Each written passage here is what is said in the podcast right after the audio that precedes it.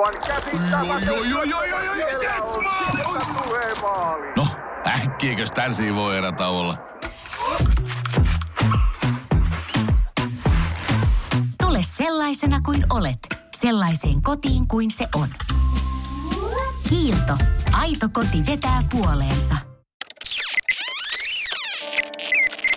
Tämä on IABen konversio-optimistit ja päivän jaksossa puhutaan asiakasdatasta sekä sen merkityksen kasvusta. Tänään studiossa mukana Niklas Tverin, Elisa Marketing Development Lead.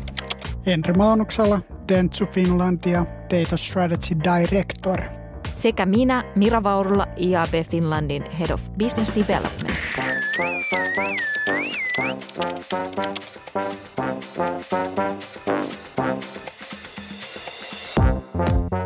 Tervetuloa keskustelemaan. Kiitos. Kiitos. Molemmat teistähän on mukana siis IAB Martek-työryhmässä ja itse asiassa Henri toimiikin työryhmän puheenjohtajana ja Niklas on juurikin valittu tuoreeltaan varapuheenjohtajaksi. Onnittelut siitä. Ja Tämä työryhmä siis koosti viime vuonna markkinakyselyn keskitetystä asiakasdatasta ja CDPstä. Päästään kohta siihen, mitä, mitä se tarkoittaa. Me saatiin vastaajia semmoinen 33 kappaletta markkinoijia. Ja tota, tuloksissahan tuli, että asiakasdata koetaan erittäin tärkeänä, jopa 82 prossaa vastaajista sanoi näin. Mutta ehkä hyödyntäminen oli vasta vaiheessa. Minkälaisia ajatuksia teillä heräsi silloin näistä kyselyn tuloksista? No mun on pakko sanoa, että oli ensinnäkin hienoa, että niin moni vastasi siihen kyselyyn, että, että saatiin sitä aineistoa ja ehkä se alleviivaa myös sitä, että se koetaan, koetaan oleelliseksi ja tärkeäksi asiaksi ja, ja se nyt ei sinällä ollut yllätys, mutta hieno, hieno nähdä ää, aktiivisuutta. Joo, kyllä, kyllä varmasti, varmasti näin, että aihe kiinnostaa ja, ja tota, on tosi ajankohtainen kaikissa yrityksissä jollakin tavalla tällä hetkellä. Niin. Me tosiaan siihen tehtiin tämmöinen katsaus myös tästä kyselyn pohjalta ja siihen pyrittiin myös tekemään määritelmä CDPstä, että mikä se on. Ja mä myös kokeilin tätä tälläkin hetkellä ajankohtaista chat GPTtä. Ää, jos et tiedä, mikä chat GPT on, niin voitte mennä Googleen ja googlettaa, mikä se on. Ää, kysyin siis tekoälyltä, että mit, mikä on CDP ja mitkä ovat sen hyödyt mainostajalle, ja mä sain tämmöisen seuraavan vastauksen. CDP tai Customer Data Platform on järjestelmä, joka kerää ja hallinnoi tietoa asiakkaista. Se auttaa mainostajia ymmärtämään asiakkaitaan paremmin ja tekemään parempia markkinointipäätöksiä – CDPn avulla mainostajat voivat yhdistää tietoja eri lähteistä, kuten verkkosivustot, sosiaalisen median tilat, CRM-järjestelmät ja analytiikat, ja luoda täydellisemmän kuvan asiakkaistaan. Tämä parantaa mainonnan tehokkuutta ja auttaa mainostajia lähettämään oikeaa viestiä oikealle kohderyhmälle oikeaan aikaan. CDPn avulla mainostajat voivat myös personalisoida markkinointiviestintää asiakkaille, mikä parantaa asiakaskokemusta ja lisää asiakasuskollisuutta. Tämmöinen määritelmä tuli tekoälyltä. Nyt mä haluan kysyä teiltä, että mitä mieltä te olette tästä määritelmästä? Onko validi? Voidaanko uskoa tekoälyä tässä asiassa? Kyllä mä nostaisin vihreä kortti pystyyn ja sanoisin, että aika täydellinen vastaus, että melkein yhtä hyvä kuin siitä kirjoittanut. Joo, kyllä, kyllä tosi, tosi nappivastaus. Ja tota, vaikka ChatGPTltä varmaan saa kaiken näköisiä vastauksia tällä hetkellä, niin toi oli kyllä tosi, tosi oikein minun mielestäni voidaan nyt ehkä katsoa vielä se meidän tekemä määritelmä vielä uudestaan ja katsoa, tarviiko sitä Kyllä. muokata vähän. Mutta tosiaan kyse on siis yhdestä uudesta järjestelmästä, jolla voidaan siis hallinnoida keskitettyä asiakasdataa. Ja tota, tosiaan sitten tässä meidän kyselyssä niin huomattiin myös, että asiakasdatan tärkeys on kasvamassa. Niin kuin sanoin, että 82 prosenttia vastaajista koki sen erittäin tärkeänä, mutta sitten ehkä se hyödyntäminen ehkä oli vasta niin kuin vähän vaiheessa näissä eri vastaajien organisaatioissa. 30 prosentilla oli käytössä CDP ja 51 prosentilla se oli tuloillaan tai harkinnassa. Eli semmoisessa niin kuin tilanteessa ollaan. Ja yksi selkeä asia, mikä vauhdittaa tätä asiakasdatan tärkeyttä on e, tämä kolmannen osapuolen evästeiden poistuminen. Ja mehän siis myös käännyttiin alan asiantuntijoiden puoleen ja saatiin tämmöinen ää, hyvä asiantuntijalta Simo Ahavalta hyvä selitys kolmannen osapuolen evästeistä, mitä ne on ja mihin niitä käytetään. Ja me voitaisiin kuunnella tähän väliin klippi ja keskustella sen jälkeen vielä aiheesta teidän kanssa. Kolmannen osapuolen evästeen avulla mainosverkosto voi kerätä selaushistoriaa yksittäisestä käyttäjästä, kun hän selailee erilaisia sivustoja ja sovelluksia internetissä. Sen lisäksi, että tätä dataa käytetään kohdeyleisöjen niputtamiseen erilaisten kiinnostusten kohteiden perusteella, voidaan samaa kohdeyleisön informaatiota käyttää erilaisten somekuplien vahvistamiseen ja jopa poliittiseen vaikuttamiseen. Selainvalmistajat Apple etunenässä jo vuodesta 2003 on aktiivisesti ja joskus jopa aggressiivisesti häivyttämässä kolmannen osapuolen evästeiden toimivuutta selaimistaan. Jopa markkinajohtaja Google on luvannut Chrome-selaimessa pudottavan kolmannen osapuolen evästeiden tuen, tosin määräaikaa on siirretty jo niin monta kertaa, että tämä päätös vaikuttaa lähinnä PR-stuntilta. Kun kolmen osapuolen evästeitä ei voida enää käyttää kohdeyleisöjen rakentamiseen, tarvitsee mainosverkostot uusia keinoja selvittää, mikä internetin käyttäjää kiinnostaa – ja yksi alaa valtaava mekanismi on niin kutsuttu ensimmäisen osapuolen datan käyttö. Ja tämä tarkoittaa käyttäjän sähköpostiosoitteen, koko nimen, puhelinnumeron ja vaikka kotiosoitteen lähettämistä mainosverkostoille, jotta ne voi sitten tietokannastaan katsoa, mitä muuta kyseinen henkilö on tehnyt. Ja vaikka tätä dataa kerätään hashattuna tai muuten kryptattuna, on tämä vaan silmänlumetta. Mitä suurempi kanta käyttäjistä mainosverkostolla on, sitä varmemmin se pystyy selvittämään, kuka henkilö hashin takana oikeasti on. Siinä missä kolmen osapuolen evästeet saa poistettua selaimesta helposti selainasetuksista, yksityistä selainikkunaa käyttäen tai sellaista selainta käyttämällä, josta teknologia on jo poistettu, ei sähköpostiosoitetta tai omaa nimeä voida tuosta noin vaan muuttaa. Tämän sijaan monet selainvalmistajat pyrkiikin kehittämään teknologioita, joissa kohderyhmiin osallistuminen tapahtuisi niin aggregoidusti, ettei yksittäisen käyttäjän selainhistoriaa voisi kohderyhmägraafin perusteella selvittää. Kiitos äh, Simo klipistä ja ajatuksista. Äh, mitäs ajatuksia taas teissä sitten herää tämän Simon klipin pohjalta? No siis erittäin hyviä pointteja Simolla ja tota, etenkin sen mainostamisen niin kuin näkökulmasta se on, se on varmasti niin, että tilanne elää ja kehittyy, mutta tota, tietysti se, että on se asiakasdata itsessään jo suoraan tosi, tosi tärkeää organisaatiolle ja sitten tosiaan se keräämistä kyllä kannattaa – kannattaa miettiä tietenkin, että miten sitä sitten hyödynnetään. Että pelkästään mainonnan tota, lisäksi löytyy sitten monia muita kanavia, missä sitä asiakasdataa voi sitten aktivoida. Ja sitten mun, sit mun mielestä tässä on myös se toinen puoli, että kuinka paljon sitä dataa tarvitaan, että käytetäänkö sitä aidosti ja oikeasti. Eli mikä on se organisaation mainostajan kyky myöskin käyttää sitä dataa. Että mun mielestä se on ihan perusteltu kysymys tämmöisenä yksityisyyden aikakautena, että, että jos aikaisemmin on ollut vähän villilänsi ja sitä kolmannen osapuolen evästettä on kerätty ja hillottu, mutta et onko sitä aidosti hyödynnetty varsinkaan mainonnassa. Ja, ja kyllä mä sinänsä kyllä allekirjoitan hyvin vahvasti tuon, mitä Simo sanoi siitä, että, että siinä missä niin kuin kolmannen osapuolen evästeet on helppo poistaa, niin, niin sitten se, että kun puhutaan ensimmäisen osapuolen datasta, niin siinä pitää olla se läpinäkyvyys sinne kuluttajaan päin myöskin. Eli, eli sun pitää niin kuin antaa ne avaimet myös sen niin kuin datan hallintaan sille kuluttajalle.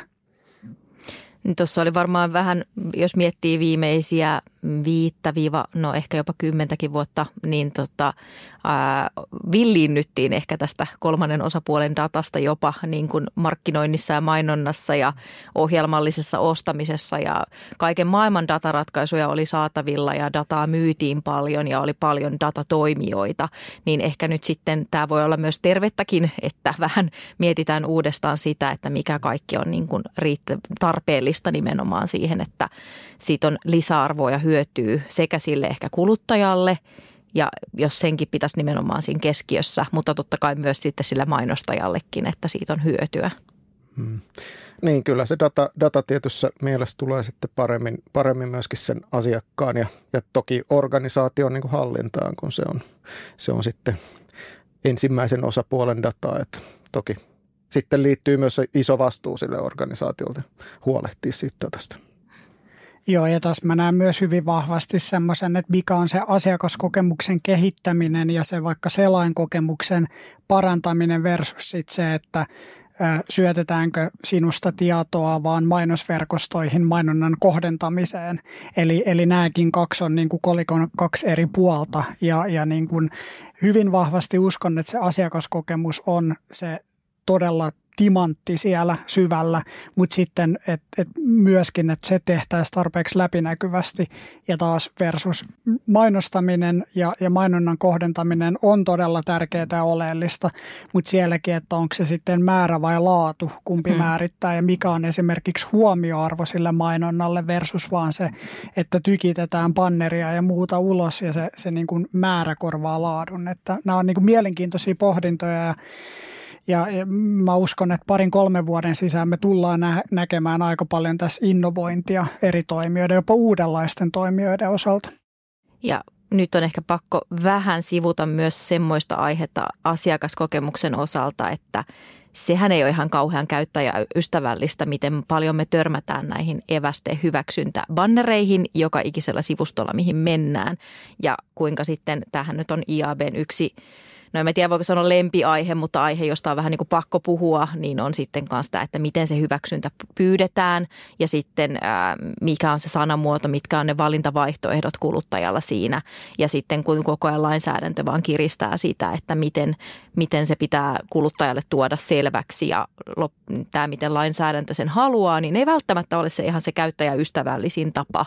Ja sitten jos niitä hyväksyntiä ei anna, niin sitten välttämättä kirjautumista ei muisteta ja sitten pitää aina kirjautua joka kerta uudelleen.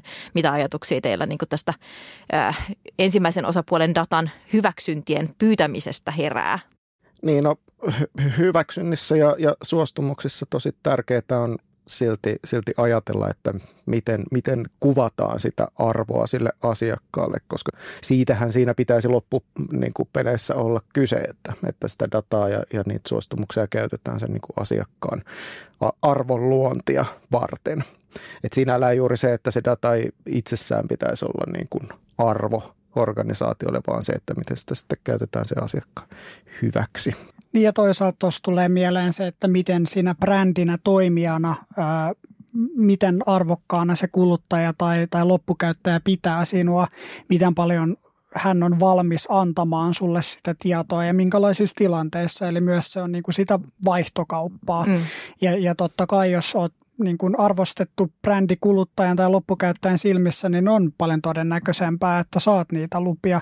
Mutta sitten siinä tullaan siihen myös, että miten niitä käytetään. Että se, tämäkin on sellainen, mitä, mitä niin kuin kuluttajat varsinkaan ei välttämättä vielä ihan täysin ymmärrä, että mihin he antaa luvan ja miten he voi vaikuttaa siihen lupahallintaan. Et, et, mielenkiintoista nähdä, miten, mm. miten ne, ne silmät avautuu, suomut tippuu silmiltä.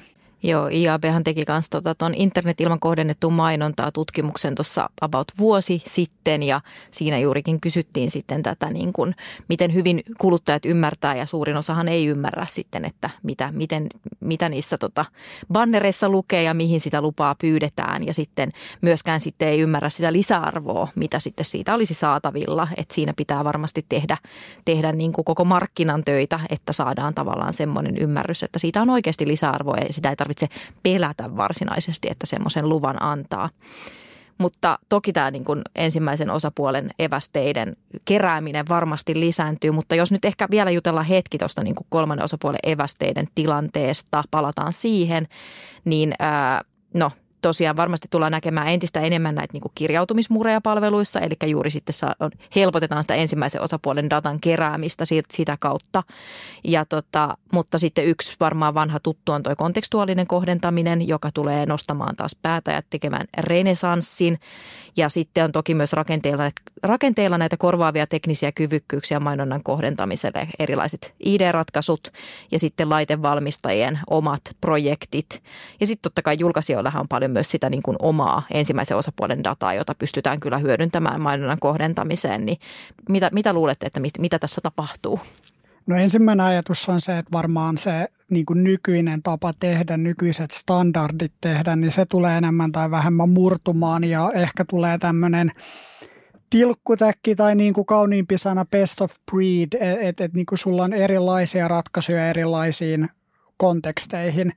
Ja, ja mä näen kyllä, että kontekstuaalinen kohdentaminen, siinä on paljon, paljon potentiaalia esimerkiksi, mutta ehkä niin kuin tällä hetkellä vielä ei ole löytynyt sitä niin kuin, ää, viimeistä totuutta, että millä tavalla sitä tehdään. Ja, ja se voi olla, että se, sekin on, että joissain tietyissä tilanteissa, tietyissä konteksteissa se toimii äärettömän hyvin, mutta, mutta et en usko, että tulee mitään tämmöistä yhtä ylivertaista ratkaisua, joka veisi markkinaa sitten ihan satanolla.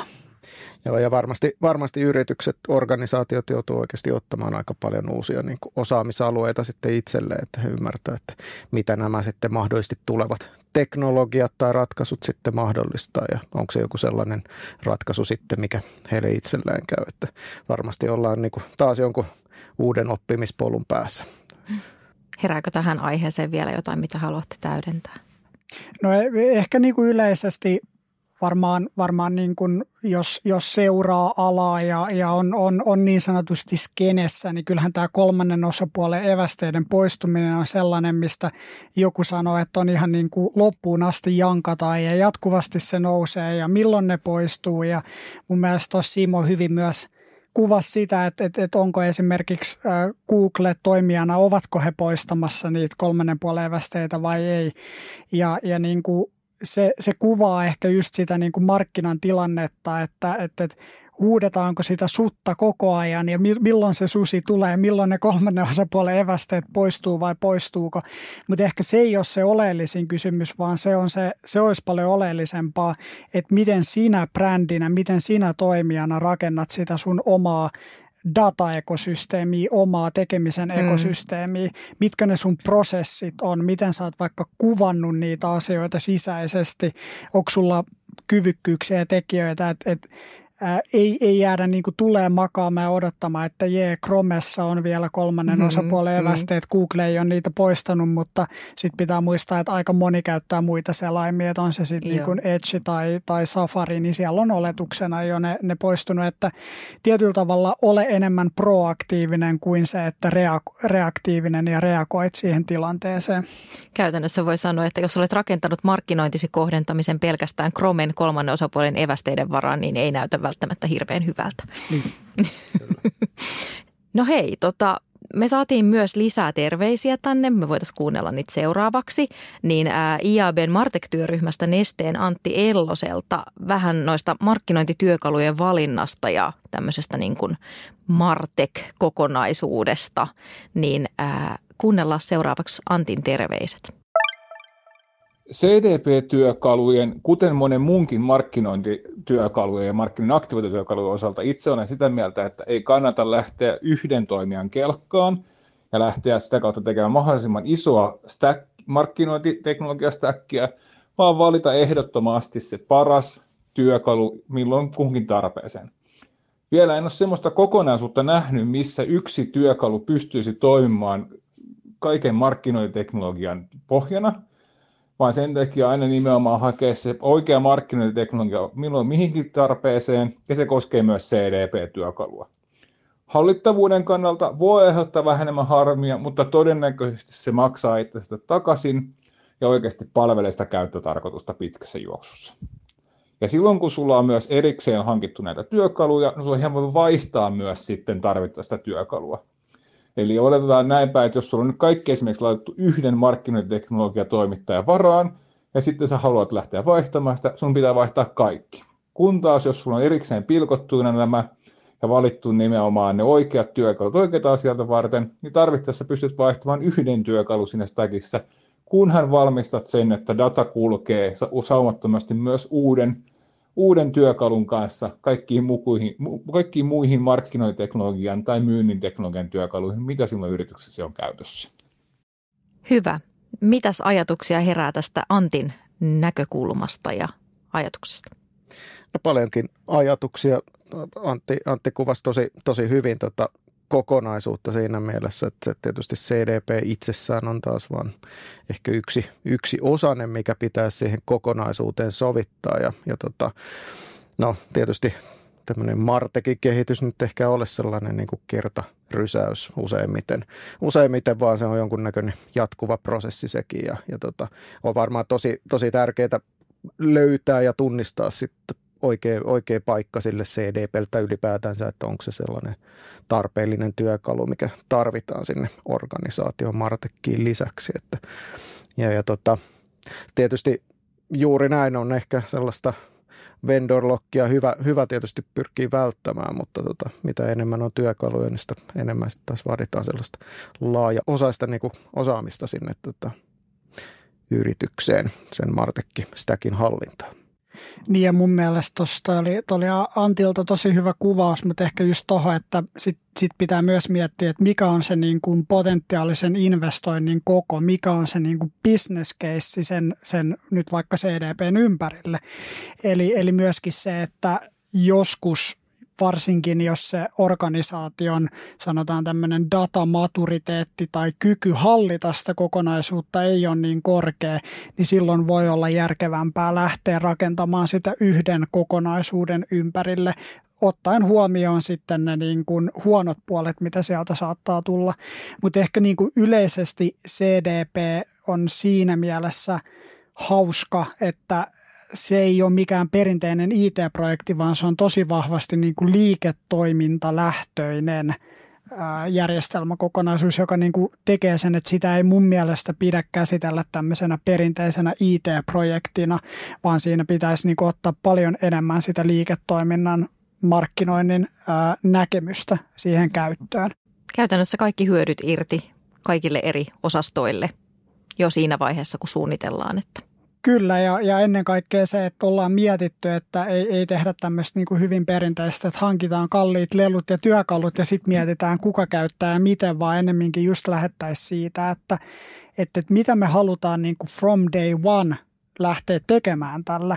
Ja, ja sitä kautta syntyy paljon mielenkiintoisempi business case sen hankinnan ympärille kuin se vaan, että hei, tuolla on se seuraava kieltävä uusi lelu, työkalu, mitä me halutaan hmm. meille. Hmm. Niin, kyllä, kyllä siis tuota, tietenkin se, että, että liiketoiminnalle, liiketoiminnalle tämmöiset kolmikirjaimiset niin kuin yhdistelmät on aika, aika niin kuin haasteellisia, eikä se tarvi olla, olla niin kuin heidän se fokusalueensa, mutta tosiaan just toi niin kuin käyttötapausten kautta liikkeelle lähteminen on tosi, tosi hyvä ajatus tässä niin kuin CDP tota, ajattelussakin. Ja tietysti ihan, ihan hyvin sitä kannattaa sitä asiakasti kuunnella, että, että missä, missä sellainen niin kuin CDP-järjestelmä tai oikeastaan sen niin kuin asiakasdata ja se, sellaisen asiakkaan tilanteen niin kuin parempi ymmärtäminen niin kuin veisi eteenpäin, että asiakkaatkin monesti kertoo näitä asioita organisaatiolle. Niin tosi, tosi tärkeää tosiaan, että, että löydetään ne sellaiset use case käyttötapaukset heti alusta ja sitten ruvetaan sovittamaan sitä ratkaisua siihen tuosta jutellaan vielä vähän tuosta asiakaskokemusta myö, asiakaskokemuksesta myöhemmin vähän lisää. Ja tosiaan niin kuin tämä CDP on yksi, yksi asia, niin kuin millä voidaan mennä kohti sitä niin kuin asiakasdatan parempaa hallintaa, mutta sitten vaihtoehtoisia tavallaan ratkaisujakin on. Ei ole välttämättä juurikin tämmöisen yhden CDP-järjestelmän ostamista. Ja sitten taas osa ehkä niin kuin lähtee satsaamaan sisäiseen osaamiseen myös organisaatioissa, jos ei ole organisaatiossa riittävästi sitä osaamista jo olemassa ja sitten ehkä osa etsii vähän luottokumppaneita myös. Mutta tota, olisiko teillä mitään nyt kuulijoille semmoisia ajatuksia, että minkälaisia sudenkuoppia on ehkä niin kuin sitten vältettävä, että jos lähdetään miettimään niin kuin että halutaan kulkea kohti datavetoisempaa markkinointia ja tuotekehitystä, niin minkälaisia haasteita siellä voisi olla nähtävissä? No ehkä yksi hyvä potentiaalinen sudenkuoppa tuossa tuli äsken, äsken tota sen kolmannen osapuolen evästeiden, tai kun siitä keskusteltiin, eli se, että vain haalitaan sitä dataa. Ja, ja tota, tosiaan se datavetoisuus ei nyt oikeasti tarkoita sitä, että kerätään kaikki mahdollinen data ja laitetaan se jonnekin tietokantaan talteen, vaan ihan aidosti sitä, että, että tota, mitä, mitä me haluamme sillä datavetoisuudella sitten lähteä kehittämään siinä organisaatiossa. Ja sit, sitä kautta sitten, että mitä dataa me siihen tarvitaan ja totta kai sitten myöskin, että mitä työkaluja me tarvitaan sen datan kanssa toimimiseen. Niin ja mä, mä sanoisin, että, että hyvin vahvasti tämä linkittyy myös siihen kulttuuriin, että, että mä, mä tykkään aika usein puhua datakulttuurista käsitteenä ja, ja se viittaa siihen, että, että mikä se on se sun organisaation valmius ottaa tämmöisiä uusia työkaluja tai menetelmiä käyttöön? Onko sulla, onko sulla sitä niin kuin ymmärrystä siitä, mitä se datavetoinen markkinointi tarkoittaa, mitkä siellä on niin kuin ne mahdollisuudet, mutta toisaalta myös ne vaatimukset. Et, et se, että et, et hyvin usein organisaatioissa löytyy yksilöitä, jotka saattaa olla hyvinkin niin kuin pitkällä siinä ajattelussa, mutta sun pitäisi myös saada se koko organisaatio siihen muutosmatkalle mm. Datavetosuuden ympärille. Ja just, jos sulla ei ole sitä, niin silloin sun on ihan hirveän vaikea lähteä rakentamaan uutta tämmöistä niin teknologioihin ja dataan pohjautuvaa toimintatapaa ja toimintamallia. Just tuosta ajattelinkin, että, että, hyvä, tai että on hyvä keskustella on juuri toi, että miten se data muuttaa ehkä sitä organisaation toimintaa myös. Että siinä pitää miettiä ihan uudella tavalla myös, myös sitä niin kuin organisaation rakennetta ja mihin kaikkiin yksiköihin se asia liittyy. Ja tota, tämähän oli yksi asia myös, mitä me kyselyssä kysyttiin, oli myös se, että kuka, kuka omistaa sen keskitetyn asiakasdatan. Ja tota, siellä tuli sitten monia eri tota, noita yksiköitä ja sehän se onkin, että ei se ole minkään yhden yksikön omistamaa se keskitetty asiakasdata, vaan se linkittyy niin moneen muuhun, että liiketoiminta, markkinointi, myynti, asiakaspalvelu – IT periaatteessa, että se, se on hyvin laaja-alainen ja sitten ehkä kannattaakin miettiä sitä organisaatiota nyt siellä omassa päässä, että, että onko nämä kaikki tahot otettu nyt huomioon tässä keskustelussa ja jos ei ole, niin miten saisi siihen mukaan siihen ää, miettimään, miten siitä saadaan parhaiten hyötyjä irti ja kuluttajakeskiöön. Jos nyt vielä tähän ensimmäisen jakson loppuun kysyttäisiin, että minkälaista kehitystä te haluaisitte sitten nähdä toimialalla tapahtuvan tämän asiakasdatan ympärillä, että jos te nyt vähän ennustatte sille pienellä tavalla, että mitä tapahtuu ja mikä nousee niin kuin arvoon arvaamattomaan. No yksi, mikä on ehkä vähän tylsäkin, mutta kun on, on, on tässä niin kuin markkinointiteknologiaskenessä enemmän tai vähemmän jo useamman vuoden pyörinyt, niin mä kyllä haluaisin nähdä, että myös teknologiatoimittajat tulee oikeasti ulos sillä, että mitä esimerkiksi se CDP ihan aidosti oikeasti heidän mielestään tarkoittaa. Että siinä on vielä tosi paljon semmoista konseptuaalisuutta, semmoista niin kuin hähmäsyyttä ja, se ei ole niin kuin millään tavalla kypsä aihealue, mutta et, et se saattaisi niin kuin olla yksi niin kuin kulmakivi sillä, että millä tavalla me vietäisiin asiaa eteenpäin. Että et isot toimittajat tulis ulos konkreettisten niin kuin tuotekarttojen ja konkreettisten tuotteiden kanssa. Kyllä ja, ja tota, olisi tosi kiinnostavaa ja varmaan veisi tätä asiaa niin kuin selkeästi eteenpäin myöskin se, että, että saataisiin vielä enemmän sellaisia julkisiakin esimerkkejä siitä, että miten sitten se organisaatio on adaptoitunut siihen vaikkapa CDPn ympärille ja, ja mitä se sitten niin kuin organisaatiossa tarkoittaa. Muutospaineita tai muutostarpeita ja, ja tota, mitä siitä on sitten saatu lopputuloksena ulos. Joo, ja katsotaan nyt sitten, että Martek-työryhmällä myös, että olisiko jotain, mitä mitä työryhmä voisi myös edistää, edistää tässä toimialassa, että asia olisi jotenkin paremmin ymmärretty ja, ja tota, mikä jeesaisi sitten myös noita markkinoijia tekemään niitä oman organisaation päätöksiä sitten keskitettyyn asiakasdataan liittyen. Niitä voidaan sitten juonia vähän tälle vuodelle lisää. Kiitos tästä keskustelusta ja tarkoitushan on siis jatkaa tässä seuraavassa jaksossa Niklaksen ja Henrin kanssa aiheesta ja syvennytään vähän enemmän asiakaskokemukseen sekä sitten perataan vähän CDPn hyötyjä ja haasteita. Kiitos kun kuuntelit ja kuuntele seuraavakin jakso.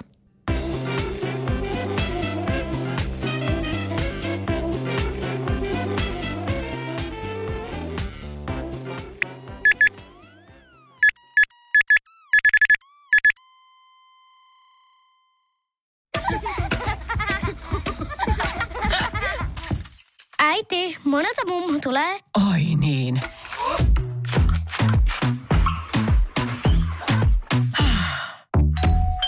Helpolla puhdasta.